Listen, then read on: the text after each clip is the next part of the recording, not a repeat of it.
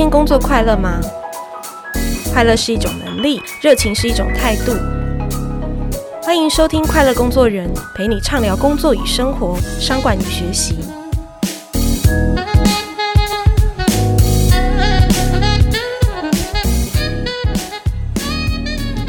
大家好，我是 chs 快乐工作人主编若涵，今天来跟大家谈谈理财哦。诶，为什么这时间点要谈呢？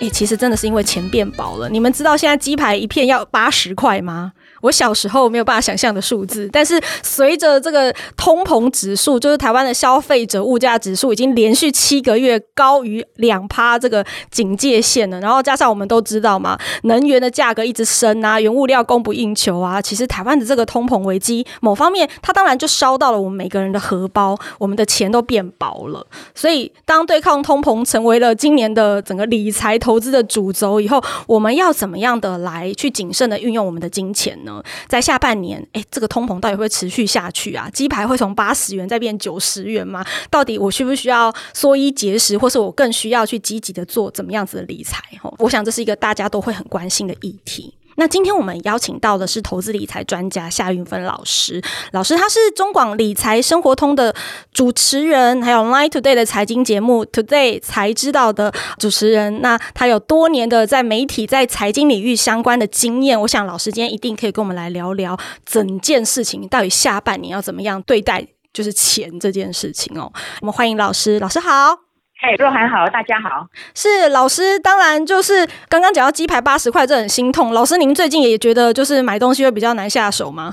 其实，如果你觉得八十块很贵的鸡排，你可能会说，那我就不吃了，对不对？嗯。可是，如果有一天你的便当也会从以前的五十块变八十块，变一百块，变一百二十块，那你吃不吃？你说鸡排可以不吃，珍珠奶茶可以不喝，可是你要吃饭怎么办呢？对不对？你要顾你的肚子怎么办？嗯，对。我觉得就是现在大家对于通膨是越来越有感了，但我还是很庆幸啊，在台湾你可能都还会觉得东西比较便宜一点，因为台湾其实有一些东西是冻涨的，比方说政府不让你涨的，比方说油价它就会冻涨一下，或者我们的水电相对都比较便宜。那你像现在国外它的水电也会就费用比较高，然后呢油的波动也比较大。像英国人这个，我看到最新的一个讯息啊，你知道英国人怎么办对抗通膨呢？你听起来会好难过。他说我一天吃三餐，那不然我就吃两餐好了。所以他是饿肚子在面对通膨。那我们现在还没有到饿肚子对通膨，但是我觉得我们对通膨要有这样的一个概念，就是人类哦都是一个通货膨胀史。你看你小时候吃的菠萝面包多少钱？你还有印象吗？我曾经买过，可能十五块吧，还二十块吧，反正就便宜。你看，可见你多年轻啊！真的吗？对，我小时候吃菠萝面包好像才五块钱。哇，好难想象哦。对你，你没有三十块钱，你大概买不到了。那为什么我说是通货膨胀史啊？我们都会知道，我们的大豆、玉米、小麦最近都涨得很凶，不管是塞港，不管是这个战争的因素或其他的因素，天气恶化的因素，你都会知道这个小麦啊，哦，这个面粉价格都很高。可是它不是一直都很高啊，那它会降下来呀、啊。那降下来的时候，那请问一下，面包现在卖三十五块，它会因为说啊，我面粉比较便宜了，那我就卖你三十块或三十二块吗？不可能，它只要能够停止就好了。它三十五块不要再动了，好，停止蛮长的一段时间就好了。所以我要讲的一件事情是，我们不要指望通货膨胀会回落哦，一旦高了就不会再回头了，它不会回头的。嗯、对，你怎么可能再吃到你小时候的十五块的菠萝面包？我也吃不到我小时候五块的菠萝面包了，是吃不到了。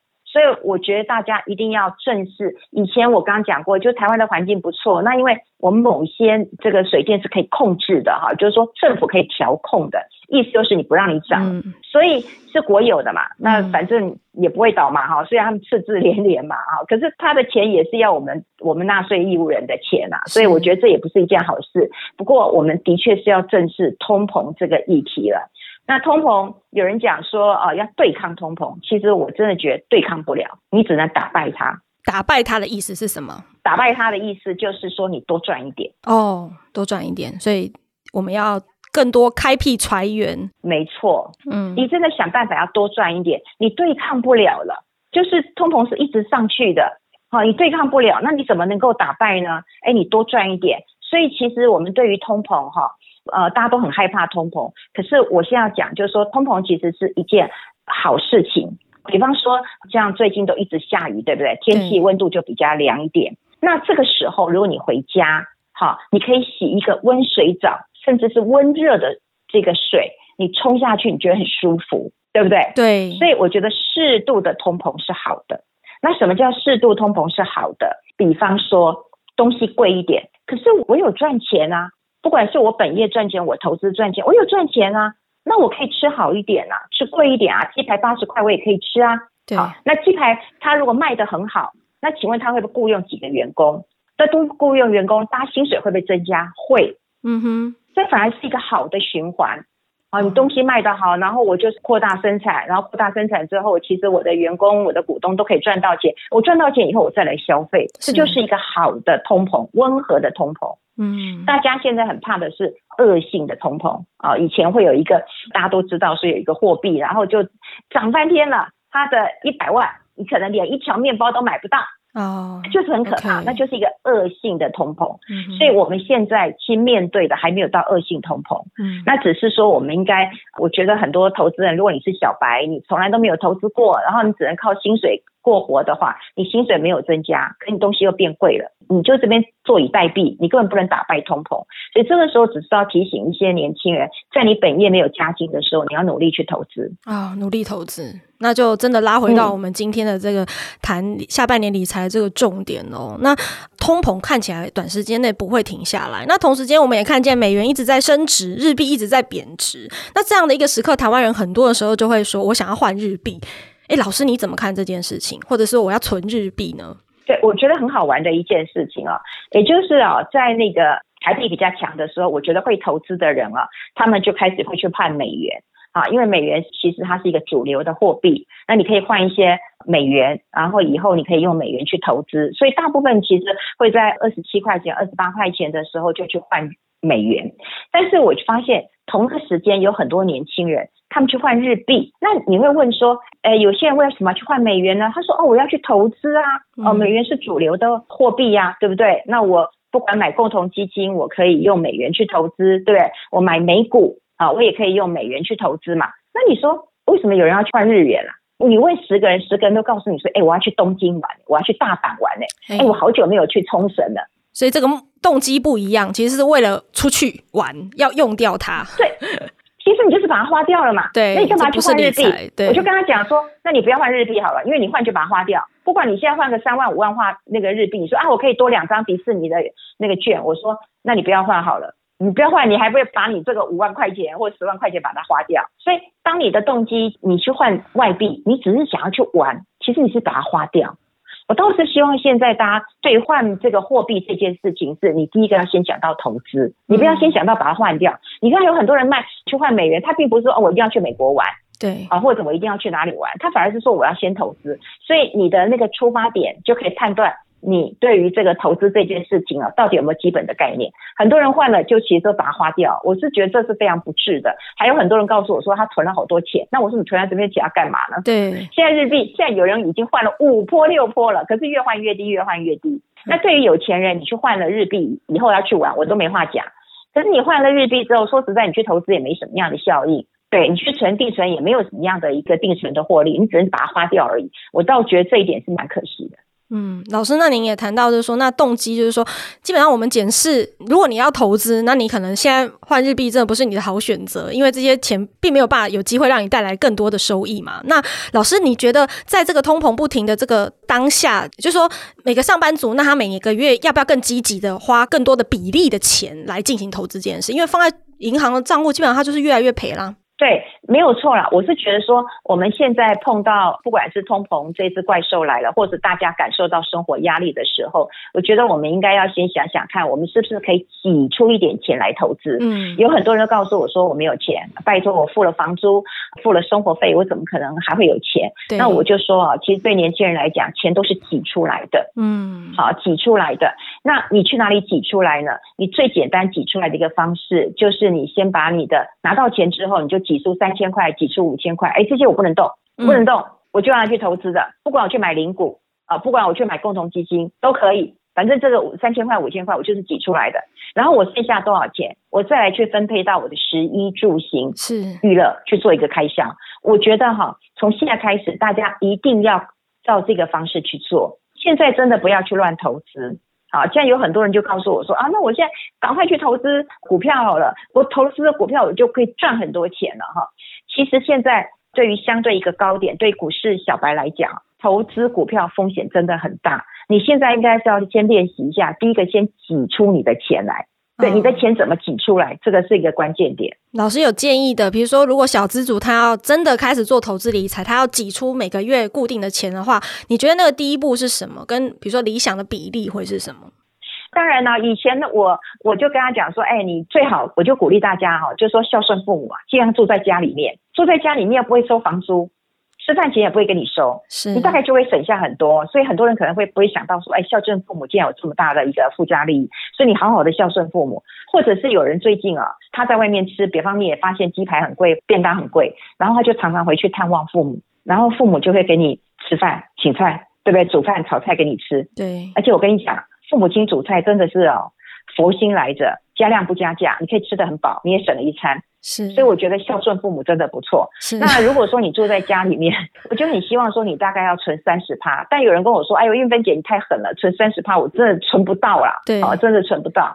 那我想存不到的话，你也可以再降低一点，比方说存个十趴、十五趴都好。我的意思就是说，你先把这十趴、十五趴先扣下来。嗯，扣下来以后，我们再来想，你可以去做怎么样的一个投资？OK，先存钱，这个很重要。那当然，现在我觉得也要省钱。对，啊、哦，你要会赚钱，对，你要会存钱，你要会省钱，对，有很多人告诉我说啊，我存不到钱，我说啊，你手机用的比我好，你当然存不到钱，嗯，哦，就是说你什么东西都在花，你有些地方是可以不用花，你必须要先省下来一些钱，才能够想尽办法去做一个投资。嗯，那因为市面上的投资工具很多嘛，那像老师您刚刚谈到说，如果我理想，我就一个月在有三十趴的这个薪资，我的收入我可以拿来做投资。那请问一下，投资工具这么多，您刚刚有谈到说股票现在是个风险很高的一个工具，那您会建议资金不多的小资主要怎么去选择？当然啦，我希望大家能够在这个时候建立一个观念啦。我觉得投资当然有很多是数学上的问题，你基本上你可能还要看一点点简单的这个财务报表，或者你要知道这家公司到底赚多少钱。可是呢，投资有时候我反而建议小白哈，或者你都不懂投资的时候，你先看看啊，投资有时候是一种哲学，它是一种社会学。大家记不记得从去年到今年开始，我想问若涵，你听到台股最热门的一档股票是大家都在讲哪一档？台积电吗？啊、呃，对，是啊，是不是这么高的时候？对，每可是每个人都在讲，对不对？每个人都在讲台积电，所以没有台积电的时候，好像对不起大家，对不对？对，所以每个人都要去存钱，然后去买台积电。对，可是你知道台积电，大家都都会说啊，六百块钱买下去很安全。可是你知道现在多少钱吗？嗯，更低啊，比六百还低，不是吗？对，就五百多块啊。对啊，那对于一个上班族来讲的话，天哪，这会让他损失非常多哎。他会很担心哎、欸，是对。那您该怎么办来看待？有时候我就先教大家，如果很多人都在讲这档股票的时候，麻烦你先不要去碰哦，不要跟着你看话题走。没错，嗯，跟着当红的这些话题或者这些热门股票走，可能通常都已经是太晚入场了。这样对，就是。你可不可以等到大家都不讨论的时候？对，那么多人讨论，或者是我觉得有一些小白，当然有，我觉得也不见得是说很年轻的人，也许你从来都没有投资过。我也看过去银行，然后有人就问说：“哎，请问一下，现在最夯的一档基金是什么基金？”嗯哼，请问一下，现在最夯、最热门的会不会是最高点的、最热的？是，就像说这两年大家都在讲台积电，你就觉得你应该要进去，可是事实上进去可能就是最高点。嗯，那我们是不是要想个方式？如果有一天台积电就没有人在讲，然后你说你要去买台积电，大家都说哎，不要啊，不要啊！我跟你讲，这个时候你反而比较安全。这个安全的原因是什么呢？老师，在越热的时候一定是越高档。当然有很多人问我说，那台积电到底它的呃，有人会算 EPS 啊，有人会算什么？我说你要先想啊，台积电这家公司它其实是一个外商公司。嗯，对，没错，对不对？外资的比例很高。外资比很高。那请问一下，外资的成本在哪里？你可能不知道吧？不知道，外资成本才一百块钱而已。你看我，我今天查台积电五百一十四，如果你六百块钱买，你现在赔多少钱？对，真的赔惨了。对，对，所以当每个人都在讨论的时候，请你就不要去讨论了，你也不要去加入。所以如果说你今天其实是一个都不懂的人，我觉得你可以多听多看。然后在这个时候多练功夫。是老师，您刚刚有谈到说，嗯、那多听多看，但我不要去问人家说，那你现在最夯的基金是什么？那我到底应该要多听多看什么？是比如说能源、房地产今年表现比较好，所以我要看市场趋势吗？再决定我要投哪个类型的可能基金这样子吗？我觉得哈，现在我们投资的时候都会看哪一个最热，然后哪一个最好，那事实上就这个高点你就去跟了。可是我说现在你要多听的是什么了？有很多人都会觉得说，我去问什么比较好？那请问一下，什么叫比较好？就是最热的时候最好啊，那股价最高的时候最好啊。这个时候你当然不能碰啊，你当然不能碰啊。可是你要去了解一下，哎，这家公司老板是谁呀？是，这个他的团队到底是谁呀？他们到底是做什么的啊？哦，他们过去大概一年都赚多少钱啊？你是不是可以开始去练功了？是，我觉得我们现在都不练功，然后都我们想要去听别人讲。哎，请问一下，别人如果赚钱，他干嘛要告诉你啊？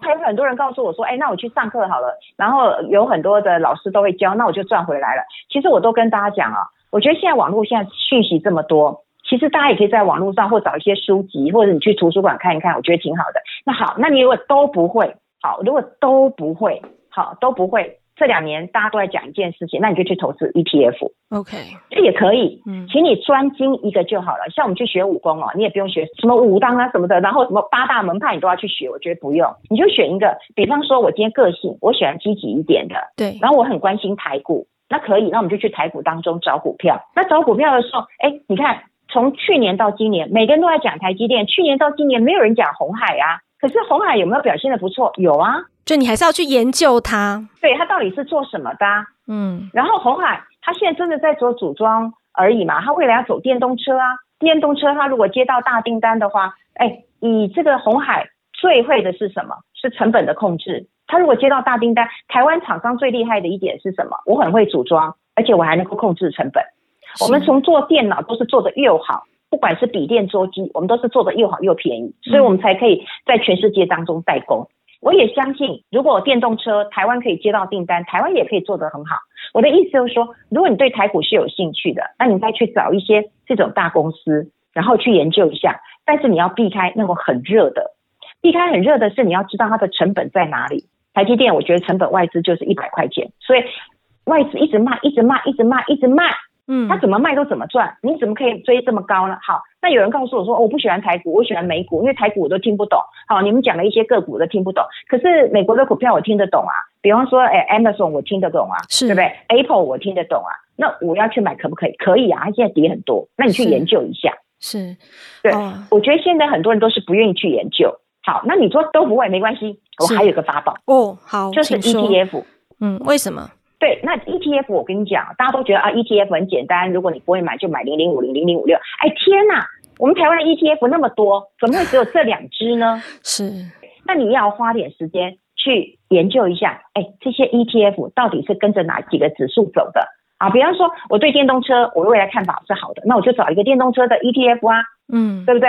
那我对金融股看好的，我也不知道我要选一三金还是第一金，那我就选一个金融股的 ETF 啊，也可以啊，是。是你去慢慢去了解一下 ETF 啊，不要以为说哦就这两只啊，别人讲的啊，为什么我们不愿意做决定？因为别人讲的啊，都他讲的不准，我就骂他就好了啊，自己就不愿意负责任。嗯、是，就是如果从 ETF 下手的话，比较安全一点，那你也可以做功课，但是它比较安全，是这个意思吗？老师，你说最后的最后的法宝？对，所以那你都都不会好，那我其实也我觉得、嗯、啊，你也不用选 ETF 啊，你觉得台股？台股的基金我都觉得不错啊，啊，你说都不会投资，反正我个股我也不想去研究，我也不想去研究他老板是谁，团队是谁，美国的股市我也不知道可口可乐好还是这个 Amazon 好，我都不管，那我就买一档台股基金嘛。是，好，那你就不会买啊？我都不会买怎么办？就想说啊，我们去吃一个餐厅啊，那我想要喝一杯咖啡，那到底我要喝什么咖啡好喝呢？对，我要喝哥斯达黎加，我要喝这哥伦比亚，还是我喝伊索比亚？我我也不知道。然后呢，你就跟他说啊，那我还一杯综合咖啡好了。哦，就用 ETF，嗯，对。那综合咖啡的话，你就想说哦，那就是旗舰型的喽，是，那就是一般的，那你就买一个台股的综合型的基金就好了。是是。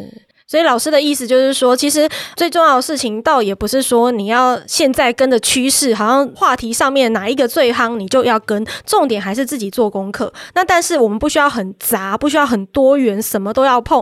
你可以选一个，比如说你选台股，比如说你选基金 ETF，真的不行就还有 ETF 嘛。从现在开始去做研究、做做功课，让你自己练成一个不需要跟着别人趋势走。就是意思就是说，基本上这个所谓的投资还是你要自己来开始第一步，你需要花时间。这件事情非常非常的重要。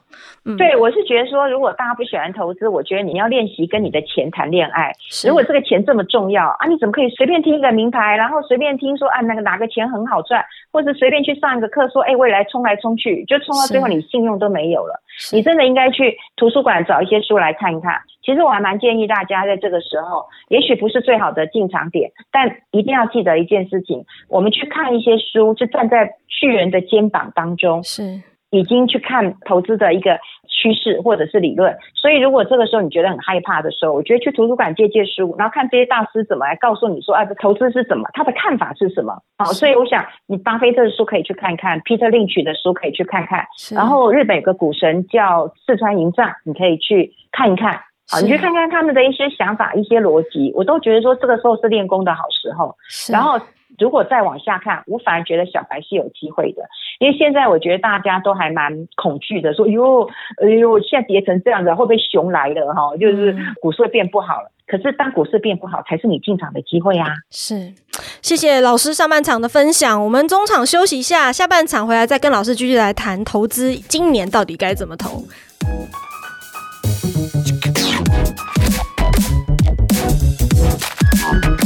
Música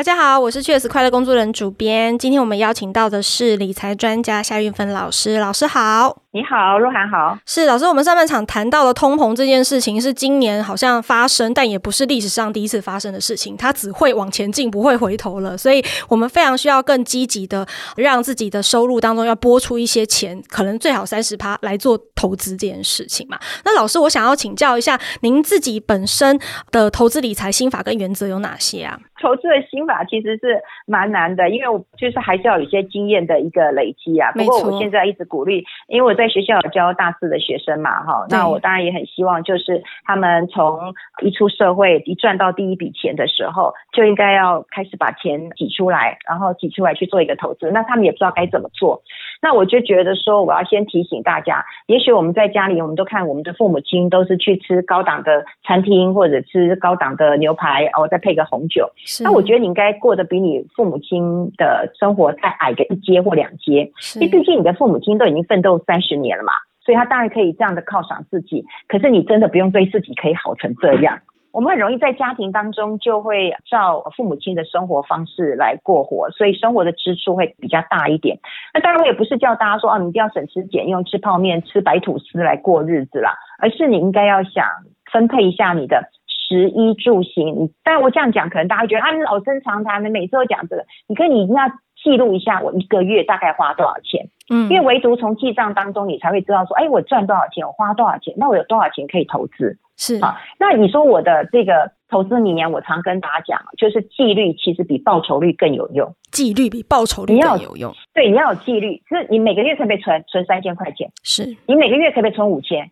你存了钱，你可不可以纪律的去投资？嗯，好，不管你投资股票、ETF，我们刚刚讲过的台股基金，对，可以，那你就努力每个月给我去投资。对。好，那你投资，我也要跟大家讲一个密码，这个关键密码其实很重要，我就教大家听一个密码。对，这就是一个七二法则。什么叫七二法则？七二法则就是把七十二除以你的报酬率，等于本金翻一倍的时间。嗯，好，我这样讲听得懂吗？好，假设假设哈，我今天报酬率是十趴，那我七十二除以十趴，我七点二年。我的本金可以翻一倍，我的十万可以变二十万，我的二十万可以变四十万，我的四十万可以变八十万，我的八十万可以变一百六十万，就翻一倍的时间。是 OK。那你看啊，我刚刚讲的是十趴，大概有点好多了。对，好。那如果说现在投资报酬率大概六趴，就十二年。所以你要想想看哦，我一定要跟大家讲一件事情啊，你十二年你的本金会翻一倍，可是我跟你讲，大部分人是不能接受的。我干嘛要等十二年翻一倍啊？嗯，太慢了，我最好明天就翻一倍。甚至还有人告诉我说：“老师，你也太笨了吧？那我七十二除以七十二，不就一年翻一倍？那请问有哪一个投资报酬率 有七十二倍？嗯，七十二趴的，你就骗你吧，就诈骗集团骗你，就说，哎，我这投资报酬率很高哦，对，哦，那你给我多少钱？我给你三十趴、五十趴的，那都骗人的。你要跟你的定存利率来做一个比较，像我们现在定存利率根本连一趴都不到，对，所以你有个五趴、六趴是很好的。那你六趴除以七十二，我刚讲了十二年，所以纪律为什么很重要？纪律会让你持续的去投资。那继续投资之后呢？你在一段时间你才能够看到那个成果。我想很多人大家有个经验啊，如果你在外面有自己煮饭的话，大家都会说：“哎，我不晓得那个汤滚了没有啊？”哈，是，这也不知道嘛，哈。那我就一天到晚去掀那个锅盖，一天到晚去掀那个锅盖，三分钟五分钟我就去掀个锅盖，然后掀一掀之后呢，嗯，汤还没滚，可是你又不知道说：“哎，你把锅盖盖紧一点，对不对？你把火开到中火，好，看看分量多少，也许二十分钟它就滚了。”十分钟它就滚了，你懂我意思吗？是，所以我们一定要刚讲过了，不管是综合型的台股基金，综合型的 ETF，对，你愿意去投资个十年，嗯，那你的成果就会出来了。那、嗯、你说十年当中，你也不能够说，哎，我都是三千块钱啊。那请问一下，你三千块钱滚十年能给我多少钱？嗯、你要在你工作有增加收入的时候。啊，比方说，我今天换了工作了，我加薪了。有很多人他加薪加了好几次了，或者他换工作了，十年来薪水都已经成长很多了，成长了就百分之五十了，但他投资还是只有三千块。是，那你这样子滚也不会很快的。是的，所以当你投资增加的时候，你钱也要增加。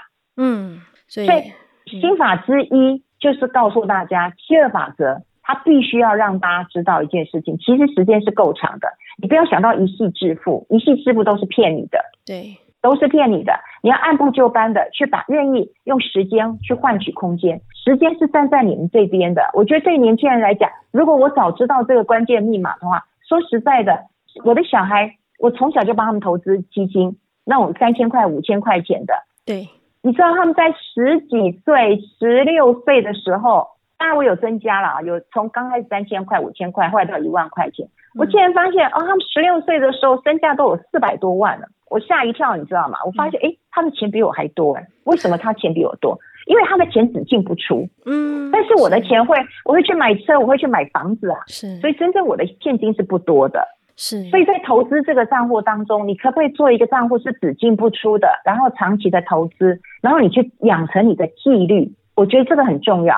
养成纪律要克服你的心魔，有很多人看到股市涨就说啊，那我现在赶快进去；看到跌说哦，我不要不要不要，我等到最低点的时候你再叫我。是，我怎么知道什么时候最低点？是，听起来就是长期的纪律跟累积这样子。嗯，当然当然啦。那当然我跟你讲，钱呢，我也在这边跟大家做一个提醒啊，钱就只有三种钱，你要把它分好。你自己的钱你就要分成三包，有一包钱就叫你的救命钱。嗯，救命钱。什么叫救命钱呢？对，就是我要吃饭的钱。嗯，你不能让我自己没饭吃吧？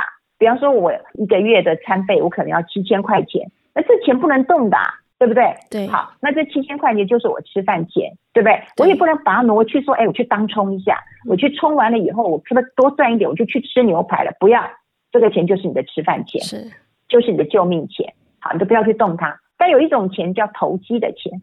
那有人会讲说，那韵芬姐投机不好，你干嘛跟我们讲投机？嗯，那投机哪有不好？能够赚得到钱是不好。投机的关键点在于什么？快、很、准。是，所以它是短期的，你不要快、很、不准。OK。那这两年，嗯，我想很多人都听过一个说法，说哦，Q 一 Q 一了，天上在撒钱了，对，全世界在撒钱。对。那有很多年轻人问我说，哎，啊，什么撒钱我都没有接到？他就问我，哎，对啊，这全世界都在撒钱，为什么我没有接到？不够快、很准。不是你没有去投资啊？OK，你没有投资，你当然没有接到钱啦、啊。嗯，那你想想看，你这两年如果有投资，是不是都有赚到？今年比较不好赚，今年从年初到现在都不好赚。但是你过去两年投资，你有没有赚？有，你大赚，因为各国政府都把钱不管放到了资本市场当中，你什么都在涨，所以你如果有投资，一定有赚。所以当资金市场资金很多的时候，这个资产很容易上涨，这就是投机行情。OK，那你就应该去赚到。可是还有一笔钱是什么？投资的钱，投资的钱就像我刚刚讲过，你要记得你的七二法则，你把它放长一点。嗯，以后不管你要出国留学，或你要结婚，好，你要买房子，好，你要存你的退休金，这些都是投资的钱。嗯，它没有那么紧急，可是它可以有时间去等待。所以你可以放个五年、八年、十年，然后可以得到你的目标，这个是很 OK 的啊。是，老师讲的很清楚哈。第一个就是只进不出嘛，那让时间够长这件事很重要，所以要遵循七二法则，让你的本金翻倍，就要用七十二去除以你的这个报酬率。而且第二个心法就是，你投资的金额随着你的收入增加，应该它也要增加哦。那三种钱的分法也是要很清楚的划分开来，包含生活费啊等等这种必须支出的救命钱，然后包含投资只进不出的这一块，然后最后还有一个投机，如果你能够快很准哦。能够赚取这样子的钱，也可以做这样子。那可是老师，实际上这些年下来，您有没有看到一些我们小资族在进行投资时最常犯的一些错误啊？我哎有啊，哈，就是我曾经也碰过，他是我的学生啦。是，然后他很高兴，因为他第一笔投资呢就赚钱了哈，而且不错，他投资股票，然后就很快赚到一万多块钱了，然后他就开始存了。他就一万块，嗯，我一天赚一万，那我一个月应该可以赚三十万，是，那我一年应该可以赚 三百多万，那我也觉得这很可爱哈，嗯，对，因为我就跟他讲说，你真可爱耶，股市又没有天天开盘，你也不可能天天都这么好运啊，哈，对，所以我觉得对于有很多刚开始投资的人哦，大概就会放大自己有一次的一个幸运，就会当成是自己是股神啦，哈。那我是觉得不要被这种少年股神所诱惑了。我反而觉得就是说，年轻人在第一次投资的时候，你可能不要大赚，可是你也不要大赔。我觉得从一个美好的开始可以啊。所以我刚刚讲过了，就是说，如果你要投资的话，你投资全球的股票型基金，或者是投资嗯台股基金，是综合型的基金，它可能不会涨得很多，可是它也不会跌得很多，可是它不会让你变成少年股神，也不会让你觉得说，哎呀，你看算命都说我没有投资命啊，我每次投资都赔钱，它会让你有个美好的开始。那我们有一个美好开始之后，我们比较愿意去有这样的一个动力。那另外就是，除了我刚刚讲，我学生他第一次很成功嘛，哈，那他就很愿意去投资，我觉得很好。另外一个我觉得就是很悲惨的，就是他第一次投资就赔大钱啊。那赔钱以后他就说，你看那个算命就说我没有偏财运，所以我就讲说，你第一次投资的时候，你不要去选择那种波动很大的。但是我有看到第三种人，我觉得很可怜，就是他告诉我说，他投资都赚得很少。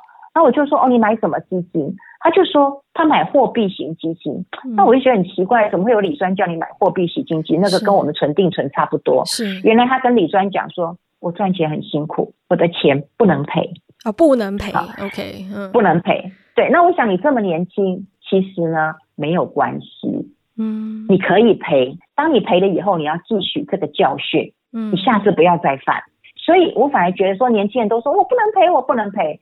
如果是以我的建议来讲，我反而希望你能够经历一些市场的波动，从教训当中获得一点经验，这个才是你在年轻的时候可以养成一个很好的一个养分。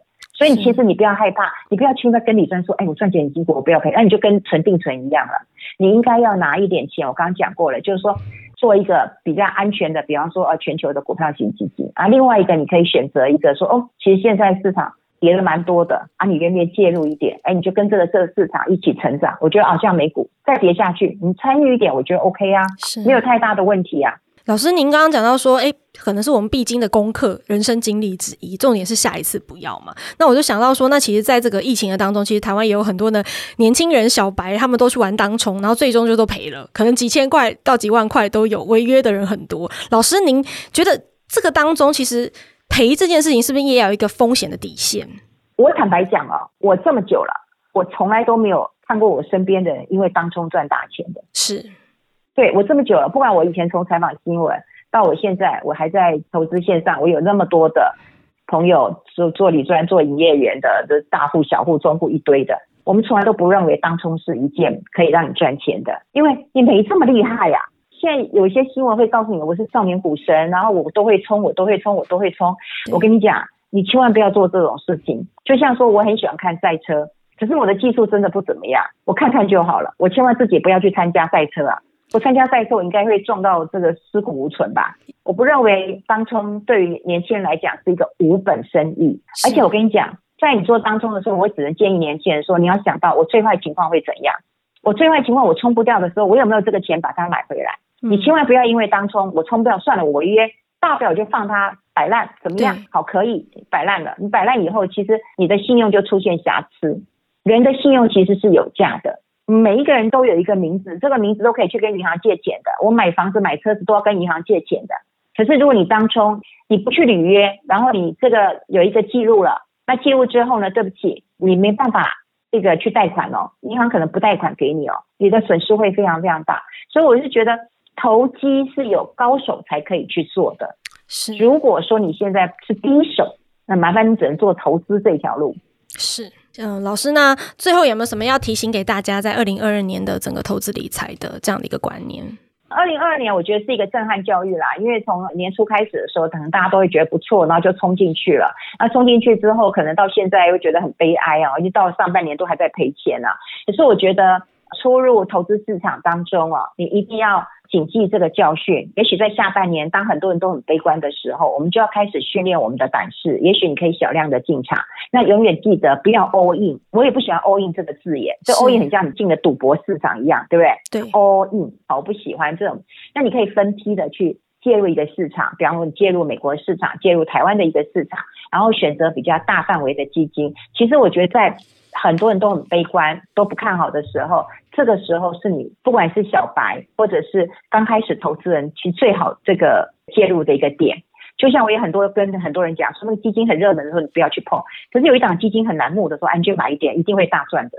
谢谢老师，今天帮我们建立了整个对于投资理财一些很重要的基础的观念哦。为了不要让通通膨吃掉我们的薪水，这件事情学会投资理财，应该就是我们现在职场的工作者每个人的必备课题了。所以今天非常谢谢老师，不客气。祝福大家在二零二二年当中，就是我们不要害怕通膨，我们要透过积极的这个财富管理、投资的行为来帮助自己的荷包能够有机会更丰盛哦。下次开始呢，我们的主持棒将交给我我们的记者邵敏，他会在空中与大家来继续分享各种职场上需要的技能还有心法哦。欢迎大家继续锁定快乐工作人，那也欢迎大家有任何对我们节目意见跟想法，可以更多的在留言板上面跟我们分享。谢谢大家。